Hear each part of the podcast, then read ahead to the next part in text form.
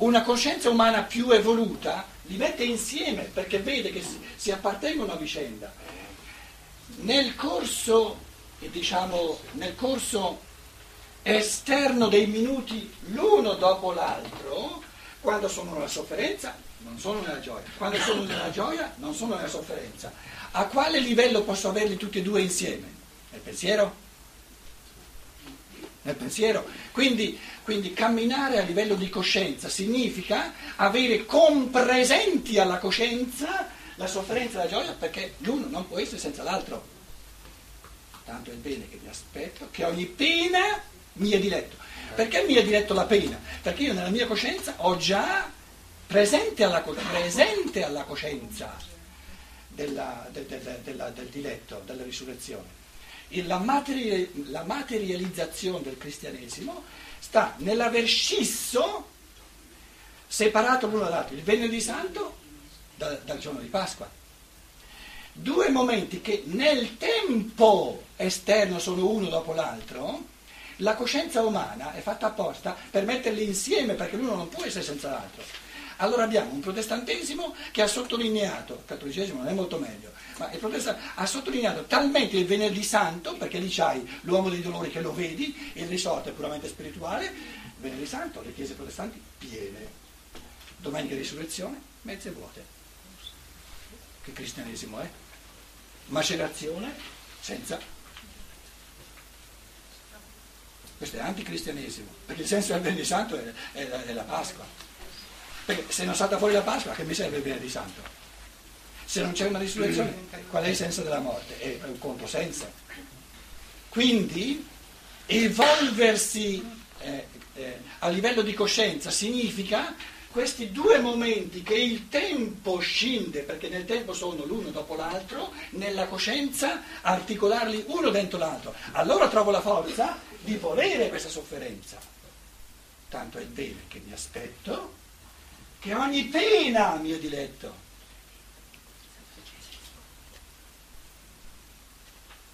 Tanto è vero che, eh, l'ho detto diverse volte, eh, Francesco Assisi era un godereccio dello spirito tale che il suo corpo l'ha, l'ha, l'ha trattato mica, mica, mica, mica bene. Eh? Passava mesi e mesi nell'umidità eh, dei boschi, addirittura d'inverno, eh, suoi, le sue ossa non si sono potute conservare perché erano tutte tutte friabili. Ma per lui era tutto godimento spirituale.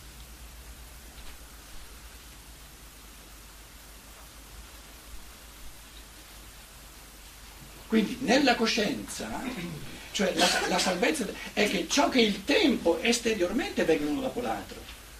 Ma mica deve essere uno, uno, uno senza l'altro nella mia coscienza. Se io vivo la sofferenza senza la gioia, sono un poveraccio. Perché nella mia coscienza, quando è che io nella mia coscienza vivo la sofferenza contemporaneamente alla gioia? Quando nella mia coscienza la sofferenza è la condizione sine qua non gioia. Questo ci spiega quindi anche perché molte persone che sono prodighe verso gli altri sono serene. Questo, questo, ci spiega perché molte persone che sono prodighe, fanno sacrifici per gli altri, vanno verso gli altri, sono nel contempo serene. Pieni di gioia, eh, non soltanto serene. No, non si spiega come fa a essere sereno. Uno non si spiega, dille le cose. No, dicevo perché uno non si spiegherebbe di primo acchitto. Eh, Fa una vita da, da, da, da poveraccio. Però, eh, ed è, sono lo stesso così serene questo, invece la spiegazione è lì. No, non lo stesso, proprio per questo.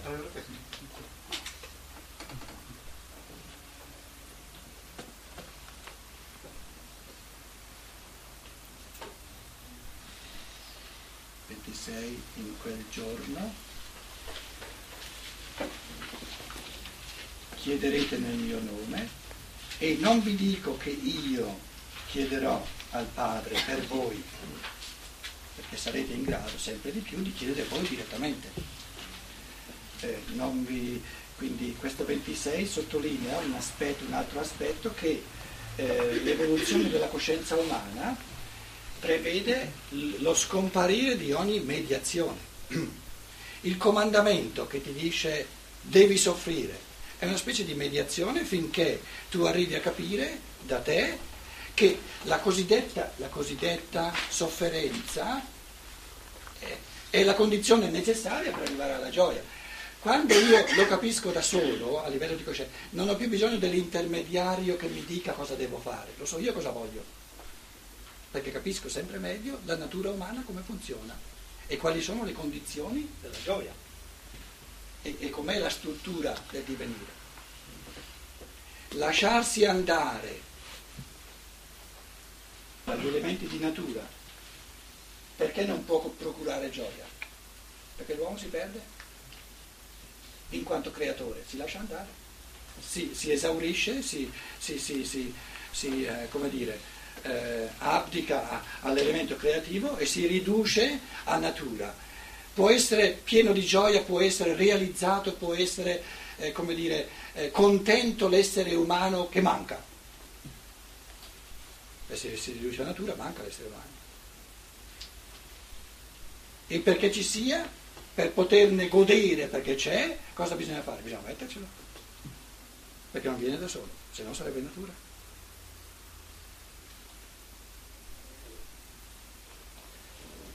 Cosa vuol dire pensare ogni giorno questi pensieri, fare questo cammino di coscienza, ripeterlo a livello proprio anche di ritmo e nella meditazione, eccetera, eccetera?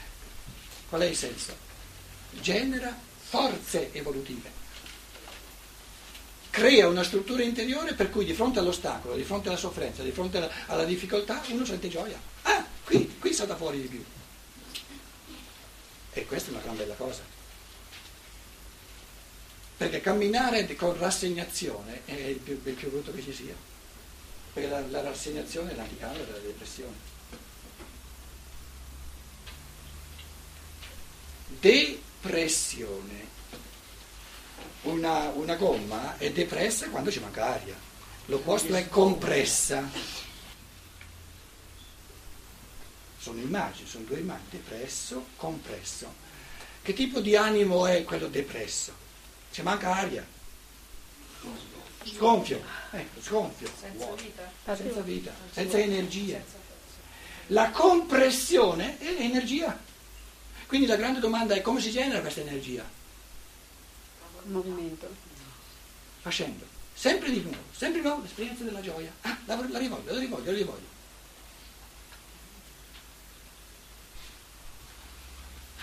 E quando uno omette di fare queste esperienze che porta alla gioia, qual è l'aiuto migliore che, ci, che c'è per invogliarlo? Quando uno omette la sofferenza che le porta alla gioia, come lo aiutiamo? mettendoci qui una delusione, una depressione, soltanto quello lo può aiutare. Che lui dice no, no, no, non lo voglio, non lo voglio, non lo voglio. E allora metti in altre condizioni. Si rende conto che è una via sbagliata. Che non, non si vuole, che è qualcosa che non si vuole. Per esperienza si rende conto che omettere la via diciamo, della sofferenza delle violette è una via sbagliata. Perché provoca... No, ma per la categoria di sbagliato mi interessa. Che significa sbagliato? che non gli dà gioia, che soffre, che, che alla fine è depresso. E se lui lo vuole essere depresso? Ma non è umano volere. Cioè, beh, beh, beh, funziona, funziona soltanto quando arriva al punto da non volerlo. Allora funziona. E come si aiuta un depresso ad arrivare al punto da non volerlo più? Avendo il coraggio morale di non dargli troppa corda, se no se la gode troppo. E questo è coraggio morale, non è facile avere la forza interiore di non dar troppa corda a un, a un depresso. E quello lo aiuta ad avere ragione, eh, continua a, capito, a, a, a ricattare. Come si fa? Sei depresso? E vabbè, te lo vuoi godere? Dite cioè? Prego. Adesso lui mima però.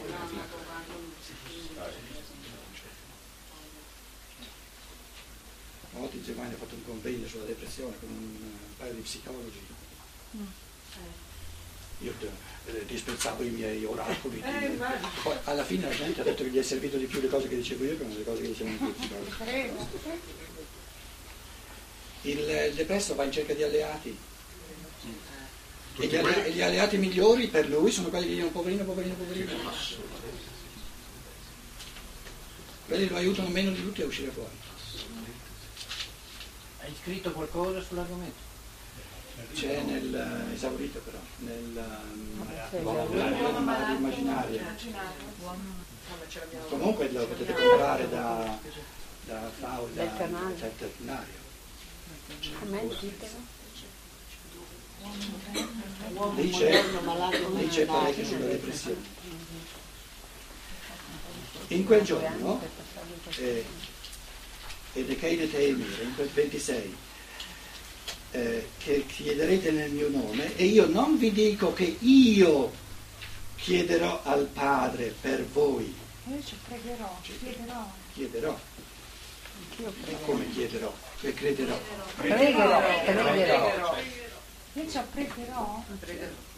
Eroten, eroten significa chiedere, significa pregare. Va bene che pregare allora. Sì, ma cosa vuol dire pregare? Che lui prega il Padre, che vuol dire? Intercede, chiede. Intercede, chiede. Però il verbo greco è più...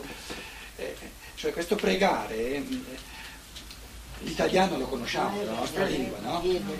Se io uso la parola, traducendo uso la parola chiedere, è più pulita, è più neutra, è più una categoria maggiormente conoscitiva, intellettuale. Se io ci metto pregare, è una parola inclinata all'infinito. Mi veniva in mente la preghierina, quando ero piccolo facevo l'angelo custode. Era bello, era piccolino, sapevo qui, sulla, sulla spalla destra c'avevo l'angeletto, qui il diavolo, no? però andavo bene quando avevo 4 anni. Voglio dire, come reagisce l'animo italiano? Pregherò il padre. È una categoria molto più nebulosa che non chiedere. chiedere. Chiedere dice eh, non, più, non, avrai più bisogno di un, di un intermediario. Sei diretto. Diventerete capaci voi di rivolgervi al padre c'è meno sudditanza nel chiedere. Pregare è, è un, un ginocchiarsi. Si prega in ginocchio, si chiede in piedi, per dirla in un'immagine. Con le mani giunte, in ginocchio con le mani giunte si prega. Io Pietro. da piccolo ho goduto in ginocchio e mani giunte. Adesso di meno, eh. eh. Posso? Sì. Eh, siccome ogni volta che il Cristo dice nel mio nome e io, noi sostituiamo io.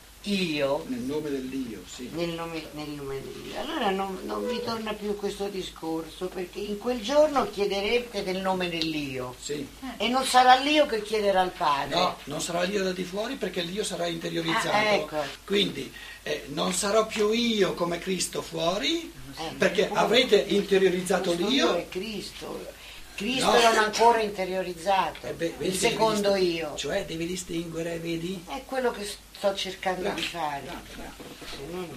Sì. Però tu eri partita facendo un appiglio a me. Eh beh, vabbè, poi ci sei da, apposta Poi ti sei data una frenata. No, ma è, è un po' che, ci, che, lo sto leggendo mentre tu Sei o non sei fuori?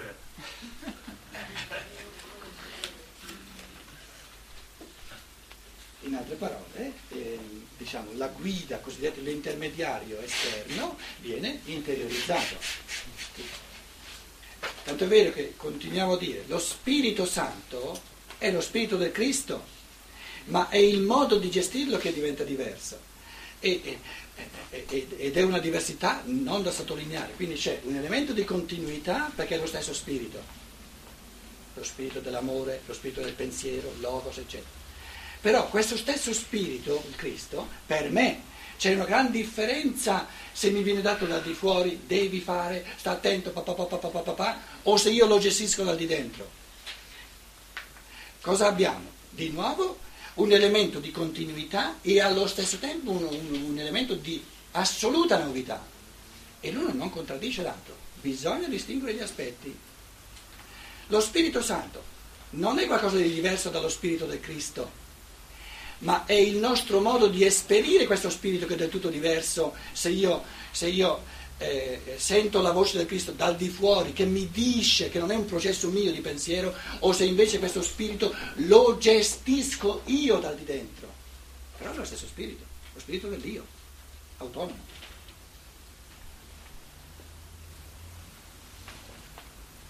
Il pedagogo buono cosa vuole? L'autonomia dell'allievo.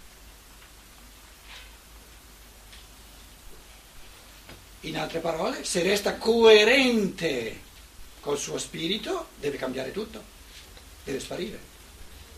Resta coerente con lo spirito del, del, del portare all'autonomia, cambiando tutto.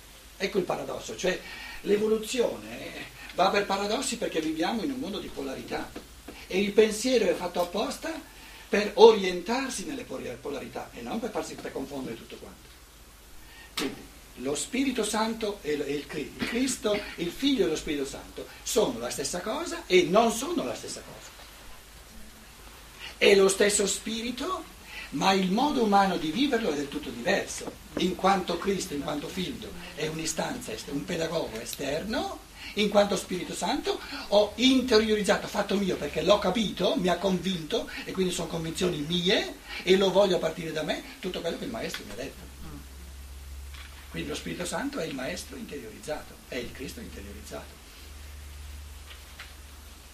È lo stesso e non lo stesso.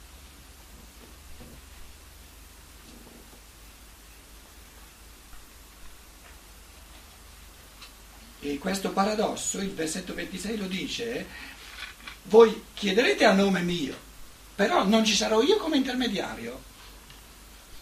Tutte e due c'è l'elemento di continuità perché chiediamo, continuiamo a chiedere nel nome del Cristo, nel nome del Figlio, nel nome dell'Io, però a partire da noi stessi, non con un intermediario. Eh, eh, eh, caro figlio, per favore chiedi te al padre perché io non sono capace di parlare direttamente col padre. In quel giorno eh, nel nome mio chiederete ai teseste e non vi dico che io chiederò il Padre per voi. Eh, se volete, eh, in questo versetto ci sono due verbi per chiedere. No? Il primo verbo è, eh, entrando nel merito dei versetti, nel merito del testo, Certo che, eh, a meno che si corra, è legittimo, è importantissimo fare questi esercizi. Dunque, ciò che afferma è chiederete nel mio nome, aiteseste. Chiederete nel mio nome, dice aitei, aitei. Invece, e invece quello che non avverrà è che lui chiede per noi. E qui c'è Eran. Allora, l'elemento di continuità è che voi continuerete a chiedere, a bussare alla porta del Padre, a bussare alla porta di tutte le forze di natura, chiedendo alle forze di natura, implorando alle forze di natura, che si facciano lo strumento per l'emergenza dell'io. E quello che non avviene, questo sì, e questo no non, è che lui chiederà al Padre per noi. Sono uguali due chiedere? No, il testo ti dice guarda che sono due chiedere diversi. Perché se fossero uguali allora restano tutti e due. Siccome l'uno resta e l'altro sparisce, devono essere diversi. Allora, come vogliamo rendere in italiano questi due verbi diversi?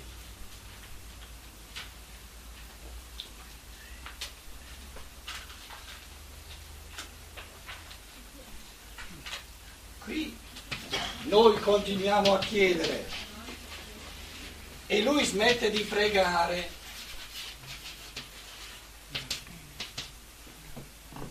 L'istanza esterna diventa un pregare che va bene per bambini e per l'adulto deve terminare. Però presuppone allora che nella spiegazione diciamo, concettuale distinguiamo tra questi due livelli di chiedere. Allora, quando noi, in quanto esseri umani, chiediamo, richiediamo dalla natura che si faccia da strumento per la libertà è una richiesta alla quale abbiamo il diritto. Io chiedo qualcosa, perché non è diritto, è una richiesta, una, richiedo qualcosa. Pregare dipende dall'altro se te lo vuol concedere o meno. E quindi va bene per il bambino. Il chiedere resta e il pregare finisce. Questo aitein, adesso andiamo al greco, il greco è qualcosa di straordinario. Aitein è la causa, aitia significa causa. Quindi io ho il diritto di chiedere, di richiedere da, a tutto il dato di natura che, che rispetti la propria natura di essere, come dire, la sorgente, non causante, ma la sorgente di tutto l'elemento della libertà. Rivolgo una preghiera io all'elemento di natura. Se, rivolgo, se rivolgessi una preghiera all'elemento di natura, tratto l'elemento di natura come qualcosa di libero. Questo deve terminare. Perché la natura quello che fa lo fa già. Lo fa già. Lo fa già. E non può non farlo. E non può non farlo. Ma non ha senso pregare per quelle persone che non hanno gli strumenti per, faccio un esempio, i malati mentali. Come ha detto? Malato mentale. Malati mentali sono persone a posto, eh? Vanno bene così come sono. Sono solo diversi da noi cosiddetti normali. Cosa c'è che non va in un malato mentale? tanto dipende dalla malattia mentale. Com'è? Dipende anche dalla malattia mentale. Quello che non va dipende anche dalla malattia mentale. No, no, no, tu hai presupposto che ci sia qualcosa che non va, io ho detto non c'è nulla che non va. Cos'è che non va?